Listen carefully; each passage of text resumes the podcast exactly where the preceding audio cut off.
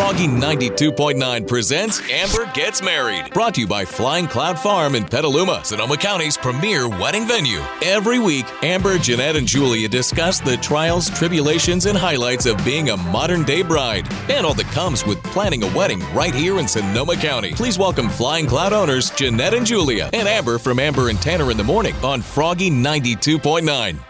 So, you know, I was talking to Julia back and forth about the wedding date, Right. uh, which is in October. The rapport we had talking back and forth on what days worked and what days didn't. But how does a person pick a wedding date? Cole and I don't necessarily have a day or month or something Right. that that's important to us. Right. Uh, but I know some people do. So is that something that's a factor in picking your wedding date after you've chosen your venue? Right. Couple of areas of advice that I go over when people are wrestling with what date.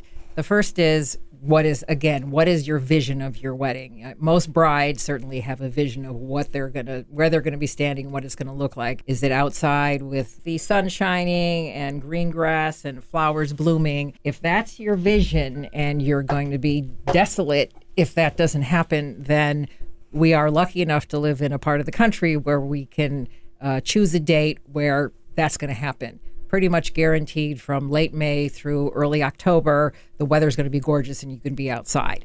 Because I had a an early May bride once, and, and you know usually May is gorgeous, but we can get that late rain in early May, and we had to move inside. She didn't smile the entire day. No. Yes, I felt so bad because it, it it was fine inside. It was beautiful. Everything was great, but that was not her vision, and so I I felt that she felt her day was ruined.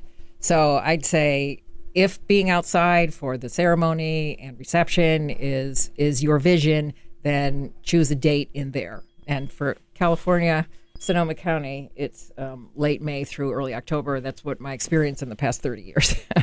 After that, I would say so pick your month and season that you're looking at, and then make your critical guest list. Who are the people that absolutely have to be there?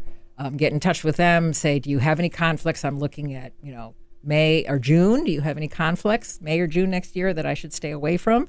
And mark those off so that you're you've got those marked off. And then yeah, do think about talk to your fiance about and your family, parents about day of the week. Does it have to be a Saturday? That's the most common day. But if you're open to Sundays, Fridays, or even weekdays, it's going to save you a ton on money, but it's also going to give you a lot more options on flexibilities of dates with your wedding venue. You know, they may be booked up for Saturdays, but you can have a Sunday or a Friday or something. And so once you have those, I think you can then then you go to your venue and say, what do you have available in May?